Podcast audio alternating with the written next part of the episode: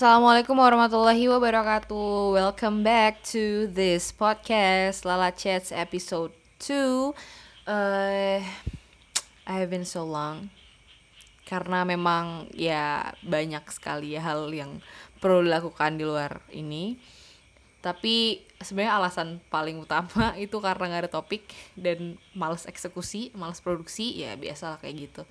Uh, hype di awal aja.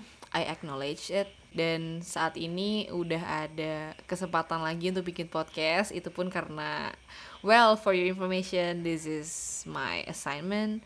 Um, tapi I don't want to make it as an assignment though karena uh, I found it quite interesting for this topic. Jadi uh, ya udah kita ngobrol-ngobrol aja sharing-sharing aja tentang ini. Dan as you guys see di judulnya uh, gue bakal ngomongin tentang etika jurnalistik um, jadi apa ya uh, tentang jurnalistik ini menurut gue tuh udah jarang bukan jarang sih um, maksudnya nggak terlalu banyak maksudnya dari circle terdekat aja udah jarang lah ya kayak ngomongin jurnalis jurnalis gitu karena ya mungkin uh, bukan jarang bukan udah jarang karena memang jarang dan uh, maksudnya orang-orang yang terjun di dunia itu juga tidak terlalu istilahnya di circleku juga tidak terlalu banyak. So um, literasi dan uh, pengetahuan tentang itu juga uh, tidak terlalu tersebar luas gitu. Kecuali kecuali uh, kuliah di komunikasi gitu ya. Cuman uh, jurnalistik ini tuh gimana ya menyebar luas gitu di uh, media terutama di uh, televisi, radio, uh, surat kabar, media cetak maksudnya, dan juga sekarang juga sudah merambah di uh, media internet gitu. Di internet tuh kita udah mudah banget, mudah sekali, mudah sekali dalam menemukan berita ya. Maksudnya uh, kita search aja, bahkan uh, mungkin empat atau lima tahun lalu kita kita cari berita tuh harus ke Google gitu maksudnya aduh harus ke Google harus uh, maksudnya kita harus benar-benar cari tuh by Google gitu via Google. Cuma sekarang kita bisa pakai juga uh, platform Twitter atau Instagram itu tuh kita bisa juga uh, gunakan sebagai platform pencari berita gitu. Karena gimana ya, maksudnya dalam dalam logaritma-logaritma di platform tersebut juga bisa dengan mudahnya menemukan apa yang ada di dunia ini yang sedang terjadi gitu. Kayak kita kita search aja di uh, Instagram di explore gitu kita cari kayak uh, contohnya virus corona gitu. Dari postingan-postingan itu captionnya itu tuh bisa menjadi berita buat kita gitu menjadi sumber informasi. Cuman akurasinya itu nggak terlalu ini ya maksudnya kita tidak bisa menjamin akurasi itu gitu. Karena ya itu uh, yang memposting kan juga nggak semuanya tuh official dari media-media uh, yang resmi gitu media-media informasi media berita yang resmi gitu.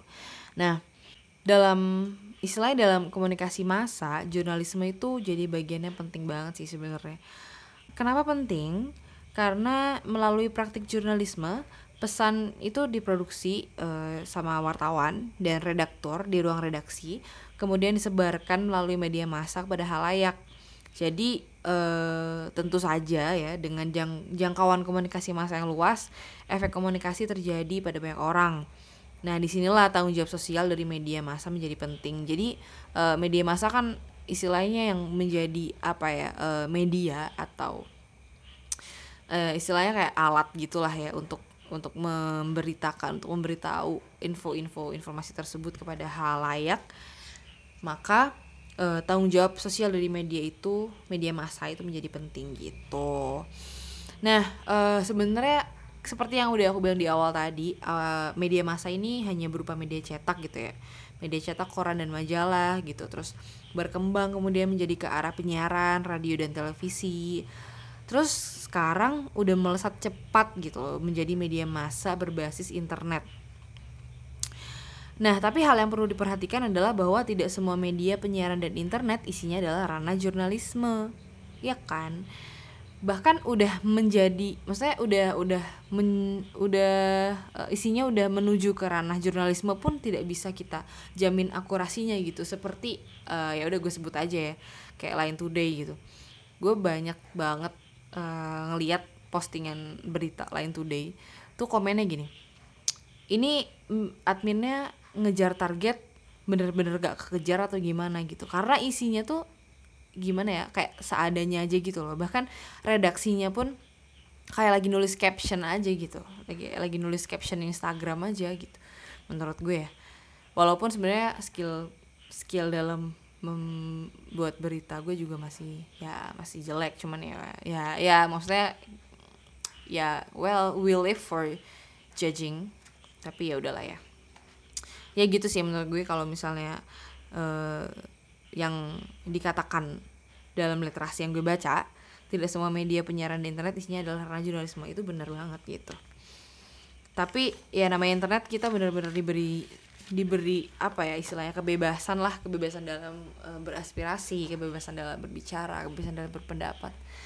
Tapi ya itu tadi uh, nyambung dengan etika jurnalisme gitu. Walaupun kita sebenarnya niatnya tidak uh, terjun dalam dunia jurnalis tetapi dalam kita menyebarkan informasi dalam kita um, apa ya menyebarkan hal-hal yang kita ingin sebarkan di sosial media di internet itu uh, butuh juga etika gitu di mana kita oke okay, mungkin kita ngerti satu postingan ini uh, this post worth uh, many many things for me gitu for us gitu. Tapi uh, mungkin beberapa orang ketika ngelihat postingan itu yang udah kita share gitu terus merasa kayak ini apaan sih nggak jelas banget ini orang gitu.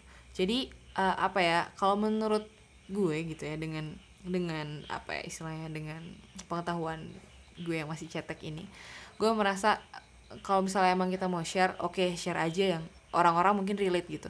Gimana ya ada beberapa hal yang kita pikir uh, dari pribadi kita tuh itu udah bener banget parah gitu. Tapi nggak semua orang bisa menerima itu gitu ya kan? Jadi uh, that's uh, that's how open minded people uh, live their way gitu live their life gitu. Maksudnya nggak yang bener-bener kayak pokoknya pendapat gue pokoknya retweetan gue harus jadi tweet orang juga gitu. Ya enggak gitu pokoknya tweet gue harus disetujuin sama tweet orang lain. Maksudnya tweet gue harus bener-bener uh, di di viral nih. Tweet gue harus bener-bener direcognize sama orang bener-bener harus disetujui. Ya nggak juga gitu. Maksudnya apa pun itu yang kita share di sosial media itu based on what's on based on what's on our minds gitu. Jadi um, tidak semua akan menjadi asumsi publik gitu. Terus uh, dalam koran harian proses produksi itu kayak tadi ya kita nyambung ke cepat cepat kilatnya internet gitu ya. Um, kalau di koran harian itu kan proses produksinya tuh bisa mencakup waktu tuh sampai 24 jam gitu bahkan lebih. Jadi ada waktu untuk me, apa ya istilahnya memverifikasi atau memvalidasi atau apa ya? Ya memverifikasi sih sebenarnya uh, memverifikasi terkait akurasi beritanya gitu. Jadi uh, misalnya kita ada berita tentang um, tentang ya apa sih lagi hits uh, oke okay, coronavirus. Walaupun itu breaking news kalau dalam koran uh, karena itu harian gitu ya maksudnya uh, setiap hari uh, terbit setiap hari terbit setiap hari cetak. Jadi uh, ada waktu untuk satu hari gitu untuk memvalidasi itu gitu memverifikasi itu gitu. Tapi kalau misalnya uh, media daring atau internet tadi hanya memiliki waktu beberapa menit atau detik saja karena uh, dengan dengan cara publikasi yang cepat gitu maksudnya kita cuma satu kali klik aja udah langsung ke publish gitu dan bisa orang-orang langsung baca. Jadi uh, media daring lebih berpotensi tergelincir dalam hal akurasi pemberitaan gitu. Jadi uh, ya pokoknya apalagi mereka uh, ya apa namanya as far as I know mereka tuh bener-bener ada apa ya istilahnya target gitu untuk uh, ngepost berita dalam satu hari atau dalam beberapa jangka waktu yang mereka tentukan. Harus sekian berita harus sekian pembaca dan lain sebagainya gitu. Uh, sampai akhirnya gue kemarin ngeliat postingan di Twitter tentang uh, apa namanya tentang etika jurnalis di saat pemakaman Ashraf Sinclair istri eh istri suami dari uh, Bunga Citra Lestari. Uh, sebelumnya gue juga mau ngucapin uh, bela sungkawa yang sedalam-dalamnya. Semoga Ashraf uh, berada di tempat terbaik di sisinya amin. Uh, pokoknya gue ngeliat ada berita itu pokoknya ada yang nge-tweet tentang jurnal eh etika jurnalistik yang ada dalam uh, yang ada di saat prosesi pemakaman tersebut. Di mana uh, yang namanya media berita gitu ya yang namanya yang pokoknya yang namanya orang ngeliput gitu ya. Pokoknya gue mau istilahnya semua yang ada di situ gue bisa bikinin berita gitu. Uh, di mana semuanya yang ada di situ kejadian apa pun itu pokoknya bisa gue bikinin bikin sebagai headline gitu nah uh, tapi ada satu hal yang sebenarnya tuh terlewat gitu dari uh, dari jurnalis-jurnalis yang ada di sana yaitu uh, keadaan atau situasi di mana uh, apa ya namanya objek itu tuh bisa kita foto ataupun enggak gitu. Ngerti gak sih maksud gue?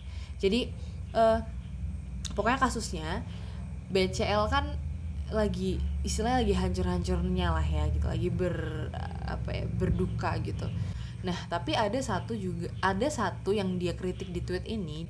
Pokoknya si jurnalis ini tuh uh, ngepotret si bunga citra ini pas lagi bener-bener lagi merengek gitu lagi bener-bener lagi merengek lagi nangis bener-bener kayak yang sesenggukan se pokoknya senangis itulah gitu. Nah jadi di tweet ini dia komen bahwa uh, etika jurnalisnya tuh kok nggak ada gitu di mana? Maksudnya uh, ada juga literasi yang bilang bahwa uh, apa ya namanya jurnalis seenggaknya tahu uh, momen di mana bisa memperlihatkan ke halayak bahwa uh, objek ini tuh oke okay, objek ini sedih gitu objek ini memang sedang tidak baik-baik saja. Cuman apa yang uh, media ini akan sampaikan ke halayak akan lebih baik akan lebih uh, terhormat jika uh, objek ini tuh bisa um, apa ya bahwa me media ini tuh bisa memperlihatkan uh, sisi tegar si objek ini gitu. Dalam kasus ini tuh si BCL ini gitu loh. Dan gue sangat sangat apa ya gue baru bener-bener baru baca kayak oh ternyata ada ya aturan yang memang mengatur uh, apa ya hal-hal yang harus yang bisa dipublish ataupun tidak gitu. Gitu-gitu sih. Maksudnya gue baru tahu bahwa sedetail itu gitu. Uh, etika dalam jurnalistik yang mengatur segalanya gitu gitu sih gitu sih gitu sih gitu sih. Nah cuman ada beberapa hal juga ada beberapa hal ada beberapa pengalaman juga yang uh, menyangkut etika jurnalistik. Uh, satu salah satunya uh, tentang kebohongan wartawan yang pernah benar-benar terjadi di Indonesia. Dan itu tuh uh, terjadi pada tahun 2006 seorang wartawan Jawa Pos melakukan wawancara fiktif dengan istri Azhari seorang teroris yang ditembak mati aparat kepolisian di Batu Malang. Nah Secara eksklusif nih ya, Jawa Pos menurunkan laporan yang berisi wawancara dengan istri Azhari yang tinggal di Malaysia. Jawa Pos mengklaim bahwa wawancara dilakukan melalui sambungan telepon internasional. Wawancara eksklusif ini dimuat di halaman pertama Jawa Pos. Berarti ini menjadi apa ya headline-nya dia lah gitu. Yang uh, interview sama si istri Azhari ini. Nah, kebohongan yang dilakukan wartawan Jawa Pos terungkap saat kru wartawan Trans TV melakukan liputan langsung ke rumah Ashari di Malaysia. Mereka mendapati istri Ashari tidak mampu berbicara secara normal karena kondisinya yang sedang sakit. Gegerlah nih dunia jurnalisme se-Indonesia Raya Merdeka. Ada wartawan yang berbohong kepada narasumber dengan mengklaim melakukan wawancara padahal sebenarnya tidak sekaligus berbohong kepada pembaca dengan menulis berita fiktif. Kebohongan yang dilakukan media dengan wawancara fiktif menunjukkan tiadanya akurasi pemberitaan. Wartawan itu akhirnya mengundurkan diri. Nah, ini nih salah satu contoh uh, etika jurnalistik yang nol banget nih, parah ini tidak sangat tidak patut untuk dicontoh. Nah, etika ini memang berbeda dengan hukum ya. Etika ini bersifat inward looking sedangkan hukum bersifat outward looking. Maksudnya adalah bahwa hukum merupakan sarana relasi antar orang dengan orang, orang dengan kelompok, kelompok dengan kelompok, atau kelompok dengan negara. Dengan adanya perbedaan itu, para penganut positivisme hukum memandang hukum tidak ada relasinya dengan etika. Hukum oleh para penganut aliran ini dianggap sebagai produk kekuasaan, sedangkan etika tumbuh dari kesadaran pribadi. Jadi, sebenarnya kalau misalnya dari pribadi gue juga istilahnya gimana ya kalau etika ini tuh bener-bener uh, apa ya pendidikan dasar uh, dari dalam diri kita gitu. Hmm, nggak nggak nggak cuma dalam jurnalis lah kita etika berkomunikasi pun juga ada gitu. Maksudnya kita ngomong dengan orang yang lebih tua atau ngomong dengan stranger atau ngomong dengan orang yang kita hormati gitu. Sama ngomong sama teman kita yang udah lama kenal yang sepantaran gitu tuh beda kan sangat beda banget. Dan itu tuh nggak ada teorinya gitu. Maksudnya lo mau ya mungkin ada lah buku yang nulis tentang itu. Cuman lo mau cari di mana sekolah yang ngajarin itu secara eksplisit gitu ya dengan jelas A sampai Z-nya nggak bakal ada gitu. Itu tuh cuma itu tuh cuman ada uh, di kehidupan kita sehari-hari dan implementasiannya pun etika itu tuh akan muncul dengan kesadaran pribadi gitu. Itu itu dalam etika berkomunikasi. Dan jurnalis pun walaupun diajarin misal uh, ada kan sekolah jurnalis ya sama di di di komunikasi pun juga kuliah komunikasi pun juga gitu. Cuman dalam jurnalis pun ketika udah diajarin ketika udah dikasih tahu poin-poinnya ini ini ini ini tapi juga ada beberapa hal juga kita harus sadar diri itu bahwa kita seorang jurnalis apa pun itu yang uh, kita lakukan apa pun yang kita liput apa pun yang kita siarkan itu adalah menjadi hak kita gitu eh hak apa sih namanya menjadi tanggung jawab kita gitu untuk uh, ke depannya jika ada sesuatu yang uh, menyimpang atau lain sebagainya seperti itu teman-teman semua nah dalam dunia jurnalisme ini juga ada namanya jurnalisme kuning. Wah, apa nih jurnalisme kuning? Jadi jurnalisme kuning ini, guys, adalah apa ya? Jadi pernah praktik gimana ya?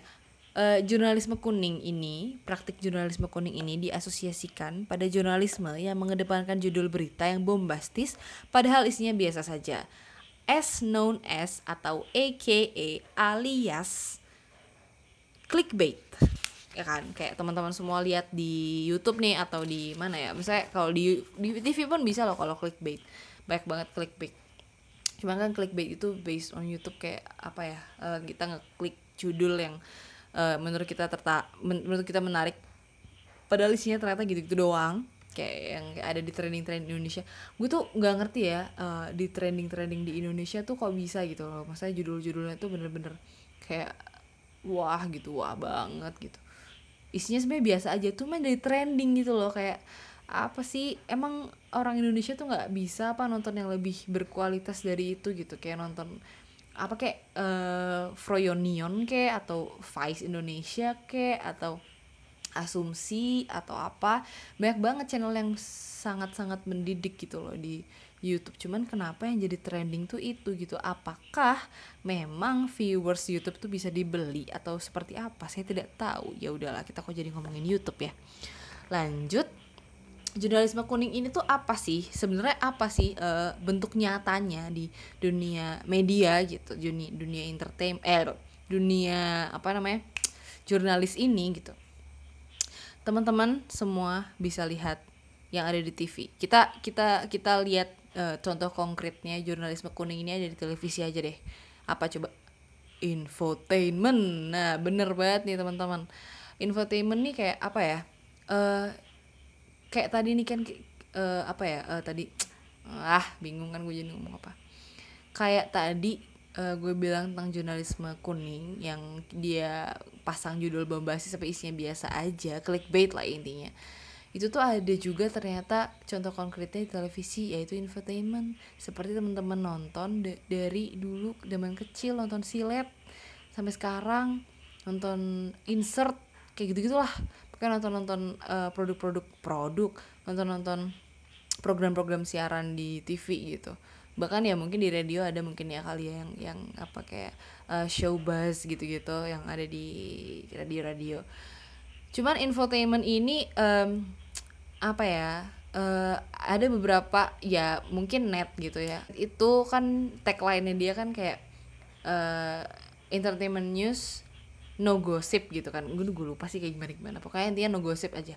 Nah mungkin iya gitu. Mungkin mungkin iya tagline-nya itu no gosip no gosip walaupun emang sebenarnya dalam faktanya gue nonton juga nggak ada yang kayak bener-bener ngadi-ngadi sih. Maksudnya kayak lo nggak ngadi-ngadi nih masalah berita ini tuh nggak ada sih. Cuman kayak bener-bener emang kayak apa faktanya aja. Misal kayak nih artis ini tuh emang lagi ngejalanin apa sih? Misalnya lagi uh, lagi anaknya lagi ulang tahun gitu. Nah terus habis itu di di uh, diberitain di infotainment ini udah sekedar itu aja. Nggak yang kayak ulang tahun ternyata menggunakan ini menggunakan itu. Kayak nggak ada sih kayak ya benar-benar ulang tahun ya ulang tahun aja gitu. Tapi kalau infotainment di channel lain gitu ya biasanya tuh kayak misalnya memberitakan tentang uh, perceraian gitu. Waduh penceraian. Tapi yang ngadi-ngadi gitu kayak ngadi-ngadinya tuh kayak ada berita-berita yang lain kayak misalnya ada orang ketiga lah segala macem. Padahal nih narasumber ini nih yang di yang diberitain ini tuh belum ngomong gitu. Kalau misalnya percaya mereka tuh gara-gara apa tuh mereka tuh belum ngomong gitu. Belum benar-benar ngejelasin bahwa kayak ini kita tuh ngapain cerai gitu.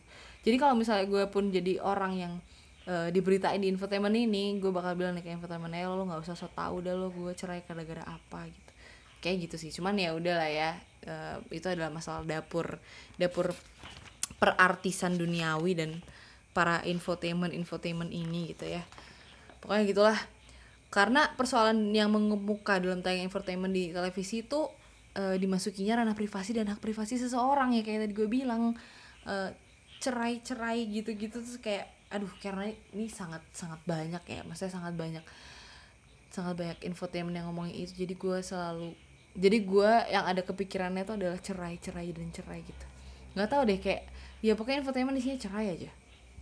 Ya itu tadi kayak uh, persoalannya tuh karena memasuki ranah privasi dan hak privasi seseorang terutama artis ini gitu. Hal yang lebih memprihatinkan lagi adalah ketika tayangan infotainment mempertontonkan narasumber yang enggan berkomentar saat diliput atau diwawancarai. Kayak istilahnya nih kayak lagi ya tadi cerai lagi nih masalahnya.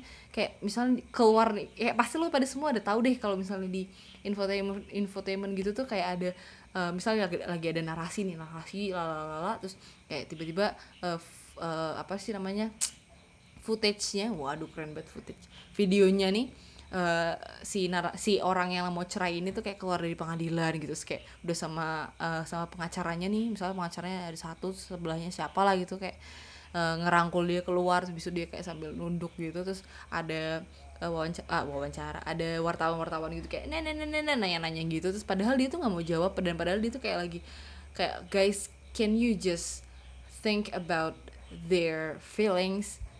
Dia udah mau udah mau pisahan nih sama suami atau istrinya dia. Terus habis itu kayak keluar keluar ditanyain eh kenapa kak anda? Ada cerai? Ya lo pikir kayak ya entar aja gitu loh lo nanya nanya entar aja kalau misalnya dia udah udah bener-bener selesai gitu masalahnya terus lo nanyain gitu. Ya mungkin itu buat teman kali ya kayak gitu. Cuman kalau wartawan kan mikirnya kayak pokoknya apa yang lagi in apa yang lagi ada berita sekarang apa yang lagi menjadi breaking news lo langsung cari ini berita langsung lo bikin headline gitu. Pokoknya media kita harus menjadi nomor satu gitu mungkin kayak gitu ya.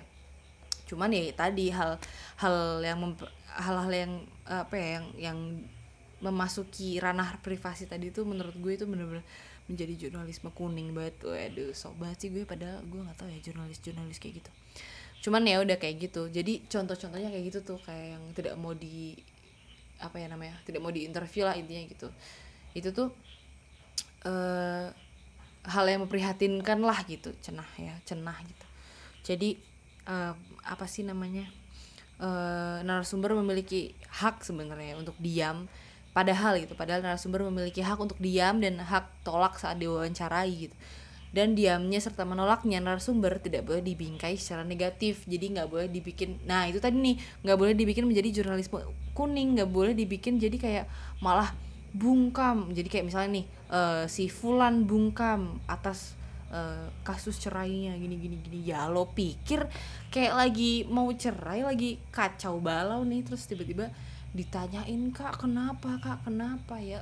Biarin dulu lah urusin dulu lah hidup dia gitu. Terus ntar yang bahagia-bahagia baru diberitain. Kan enak gitu kan nontonnya gitu.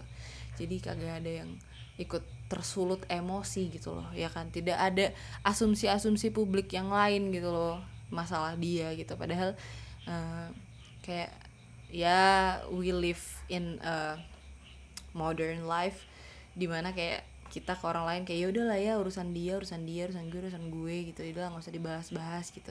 Cuma di infotainment nih tidak menganut itu. Jadi kayak urusan dia ya urusan gue. Bahkan urusan dia atau masalah dia adalah uh, sumber kehidupan gue. Waduh sedih bet dah. Ya pokoknya gitu gitulah ya gitu. Masalah jurnalisme ungu jurnalisme ungu kan jadi jurnalisme kuning gitu. Dan beberapa hal lain tentang jurnalisme etika jurnalistik ini sebenarnya banyak banget ya uh, masalah jurnalistik eh, etika jurnalistik ini ada kayak uh, ya tadi kita omongin udah tentang uh, akurasi berita gitu. Uh, ada jurnalisme kuning tadi tentang infotainment ada juga kecepatan internet tapi sebenarnya nggak akurat dan lain sebagainya. Cuman uh, that's uh, that's your choice when you're going to see what's going on on internet or uh, on your surroundings like yeah something like that. Cuman uh, pesan gue adalah waduh siap siap. Ada pesannya ya. Pokoknya uh, apa ya apa yang emang lo pengen baca silakan baca. Apa yang emang lo pengen omong silakan utarakan. Cuman uh, gue berpesan deh siapa pun yang komen atau siapa pun yang menyampaikan pendapat tentang pendapat lo ya udah gitu. That's their uh, apa ya uh, ya yeah, that's their minds gitu. Maksudnya udah Eh, nggak uh, perlu di ya nggak bisa dong kayak gini gini gini. Pokoknya gue paling bener nggak bisa gitulah intinya gitu. Dalam jurnalistik pun juga gitu. Uh, ada etikanya dalam memberikan berita dalam uh, mewawancarai narasumber dalam apa ya istilahnya dalam uh, menemui narasumber pun juga ada etikanya gitu. Dalam menyebarkan istilahnya menyebarkan informasi gitu tuh pasti semua ada etika dan dalam berkomunikasi dalam bertemu orang. Pokoknya dalam apa pun itu yang ada di kehidupan kita uh, itu tuh semua ada etikanya. Dan uh, jangan pernah meremehkan orang lain yang sedang yang sedang belajar dalam beretika. Ya maksudnya yang mungkin kita udah tahu nih etika ini gitu cuman dia belum tahu. Ya jangan diremehkan. Mungkin dia karena memang belum tahu dan uh, memang tidak ada uh, edukasi eh, memang tidak ada hal yang mengedukasi dia tentang etika tersebut gitu. Makanya podcast ini uh, untuk mengedukasi kalian. Waduh nggak di ya pokoknya gitulah ya. Uh, uh, terima kasih teman-teman. Ini mungkin segini aja. Um, terima kasih banyak udah dengerin. Uh, thank you for helping me through this assignment dan untuk Mas Jun hmm, Mas atau Pak ya Mas aja deh untuk Mas Jun uh, terima kasih atas bukunya Etika Komunikasi di Era Siber ini. Sangat edukatif dan menarik semoga selalu sukses dalam menulis dan sampai jumpa di video eh di video.